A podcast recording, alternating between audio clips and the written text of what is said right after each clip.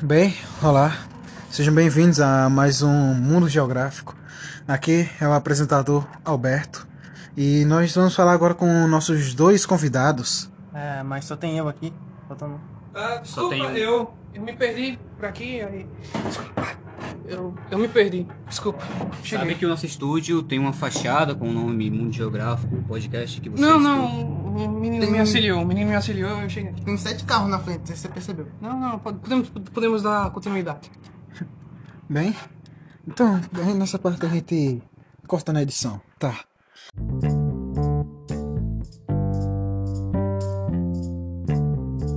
É, sejam bem-vindos a mais um Mundo Geográfico. E aqui quem fala é o apresentador Alberto. Estamos aqui para falar com nossos dois convidados. Apresente ele, por favor. Ei, oi, olá, eu sou o Arnaldo. Estamos aqui em mais um podcast Mundo Geográfico, o podcast que roda o mundo todo. E vamos apresentar aqui os nossos convidados. Estamos aqui hoje com o professor de Sociologia, Tomás. Prazer, me chamo Thomas. É, espero ter um assunto bom hoje nesse podcast. E o nosso prefeito da cidade de Jubileu, o senhor Tadeu. Olha, eu gostaria de agradecer pelo convite. É muito bom estar aqui. Eu não podia negar a participar de um programa tão famoso aqui na cidade de Jubileu. Vamos agora voltar para o Alberto e ver o que temos a dizer. Muito obrigado. Então, vamos lá, Dr. Thomas. O que você tem a falar sobre a globalização nos tempos atuais? É, antes de mais nada, eu acho que é bom dar uma palhinha para os nossos ouvintes o, sobre o que é a globalização atual, pois creio que não seja todos o que tenham conhecimento sobre o assunto. Sim, sim, com certeza. Bom, resumidamente, é, globalização é um processo de integração social, econômico e cultural entre as diferentes regiões é, do planeta. É, deu para entender? ou- Ah, sim, é compreensível. Tá. E, bom, voltando para a pergunta, né, sobre a minha opinião, eu acho que em tempos difíceis como o que estamos vivenciando, é importante a cooperação mútua, sabe? Para podermos dar um fim a essa, a essa praga, né? O Covid. É, e, tipo, para minha surpresa, alguns países vêm se ajudando uns aos outros, né? É muito lindo ver eles ajudando que, os outros que necessitam, tipo, no processo de vacinação e tal. Inclusive, o nosso país, ele recebeu diversas ofertas, né? Que foram recusadas pelo nosso presidente, né? O que de certa forma sou arrogante da parte do nosso presidente, mas enfim, Até nós não porque é só uma gripezinha, né? Quem diria? É, mas enfim, voltando. Eu acho que a globalização atual tem estado bastante ativa, não tanto como a gente queria, mas o bastante para ajudar diversos países que necessitam. Inclusive é bastante bonito ver o povo brasileiro se ajudando, como aquele exemplo que da do, do daquela cidade, qual é a cidade que faltava oxigênio? Ah, Manaus, Manaus, é. Que os cidadãos cooperaram um com os outros para comprar cilindros de gás e aquilo foi um, uma situação bem triste e linda ao mesmo tempo, né? A cooperação do povo brasileiro. Muito lindo isso. E é isso que eu tenho a dizer. Obrigado. Agora, Bom, já aproveitando que estamos falando sobre esse assunto, quando se é abordado algo sobre, por exemplo, como este tema, se espera que alguém sempre esteja fazendo algo em relação, alguém esteja, digamos assim, tentando contornar toda a situação ruim que é efetuada devido a esse vírus, a toda a situação atual. Eu queria saber o que o senhor tem feito na sua na prefeitura com relação a isso, como o senhor tem feito em relação ao vírus para poder ajudar toda a população e a globalização, senhor prefeito.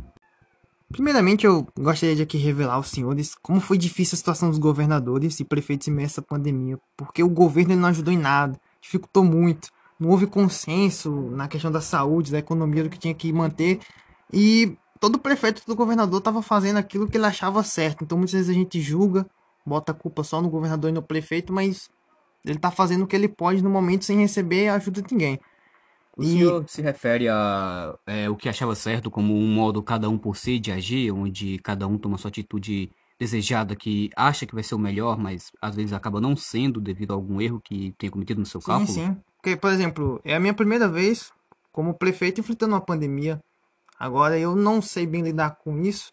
Estou tentando o máximo que posso. E estou fazendo o que posso para manter a globalização, para manter o cenário geopolítico ainda funcionando. Mas não recebi ajuda de governo nenhum. Foi tudo tentando fazer sozinho e com a minha staff. O senhor acha que isso tem a ver também com a cultura que é abordada? Porque algumas culturas acham diferentes algumas coisas e acabam por implicar Isso, demais na evolução. O senhor sabe alguma coisa sobre a cultura que implica nisso? Sobre essa questão de doenças, assim, de pragas, né, novos vírus, realmente a cultura muda muito. Por exemplo, a França.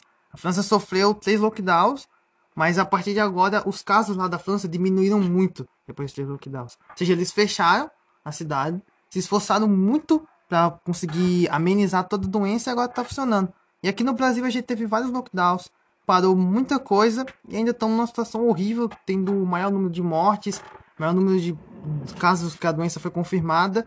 E de cultura para cultura essa coisa vai mudando. Até o próprio país de origem dessa doença, as coisas já melhoraram bastante. E aqui no Brasil. Agora voltando para o Sr. Thomas, é, eu tenho uma pergunta para você. Na sua opinião, qual foi o principal impacto do Covid na geopolítica? Bem, eu acho que um dos principais impactos foi na saúde, né? Até previsível. É só basta eu ligar a televisão e ver as milhões de vidas perdidas por dia. É, como se não bastasse um vírus mortal, também é notado uma alta quantidade de famílias sem rendas, né? Passando por necessidade por causa do Covid e passando até fome. Fora tudo isso, ainda temos de lidar com a baixa economia do nosso país, né?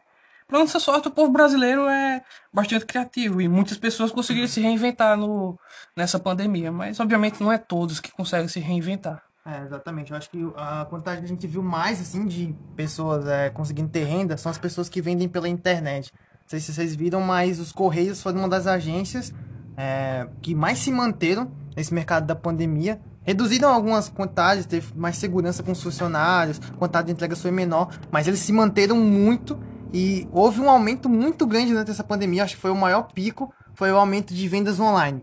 O Correio trabalhou muito nesse tempo de pandemia. É, exatamente, exatamente. O pessoal se reinventou de forma online, ó. Tecnologia ajudando aí todo mundo.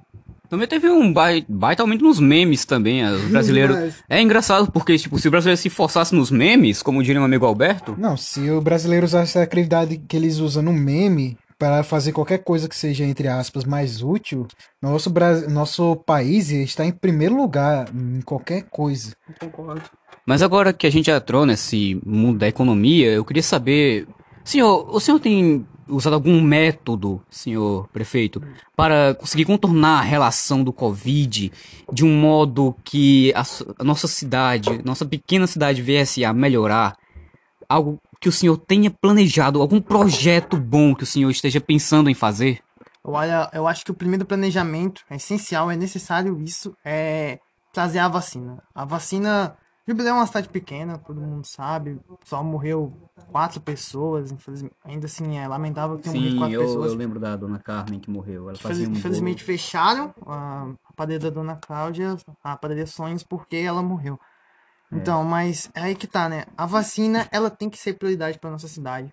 E se depender de mim, eu gasto até do meu dinheiro, se for preciso, pra comprar essa vacina, quantidade a mais.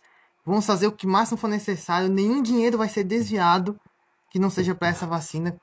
Queremos investir tudo na saúde, queremos investir tudo nas pessoas. Não haverá mudança, não haverá nada que não seja pra saúde. Pode confiar na minha palavra. O senhor disse que não vai se desviar dinheiro que não seja para vacina, quer dizer que o senhor desviava dinheiro, como foi levantado na tese da pesquisa científica mostrada? Não, não, não, calma. Não vamos citar calúnias sem comprovação. Aquilo ali não tem comprovação. Eu não vim aqui pra falar sobre isso, eu vim aqui pra falar sobre a Senhor, globalização. calma, mantenha-se o tom Não, acalmado. não, não, não, não. não, não. Não, Eu calma. não estou acusando o senhor. É melhor você abaixar o E tom, já que estamos em não- uma rede nacional, senhor. Por favor. Estamos em uma rede na... Eu não vim aqui pra aceitar essa calúnia. Eu não vim... Senhor, calma. Vamos dialogar, prefeito. Dialogar nada. Isso é uma calúnia. Ele, Calúnia. ele partiu? Eu acho que ele saiu do estúdio muito irritado. Eu. Não, mas, mas você Bem- não fez nada de errado. Você só levou, levantou um questionamento sobre a tese e queria sair sobre ele. Eu vou tomar. Pelo visto, é, não devemos julgar ninguém pela capa, né? Sim, sim. Ele, parecia ser alguém muito bom, mas tava demonstrando um conhecimento amplo sobre o que nós estávamos falando, né? Ele sabia bastante. água. Parecia até que ele era um. um estudo como eu, né? É, realmente. ah, e bem, Eu acho que. acho que o podcast vai ficando por aqui Obrigado aos convidados. Nada, nada. e, e bem, vamos demorar mais um pouco para trazer um novo podcast, já que ele quebrou um dos nossos microfones. Então acho que é isso e até o próxima volta no Globo.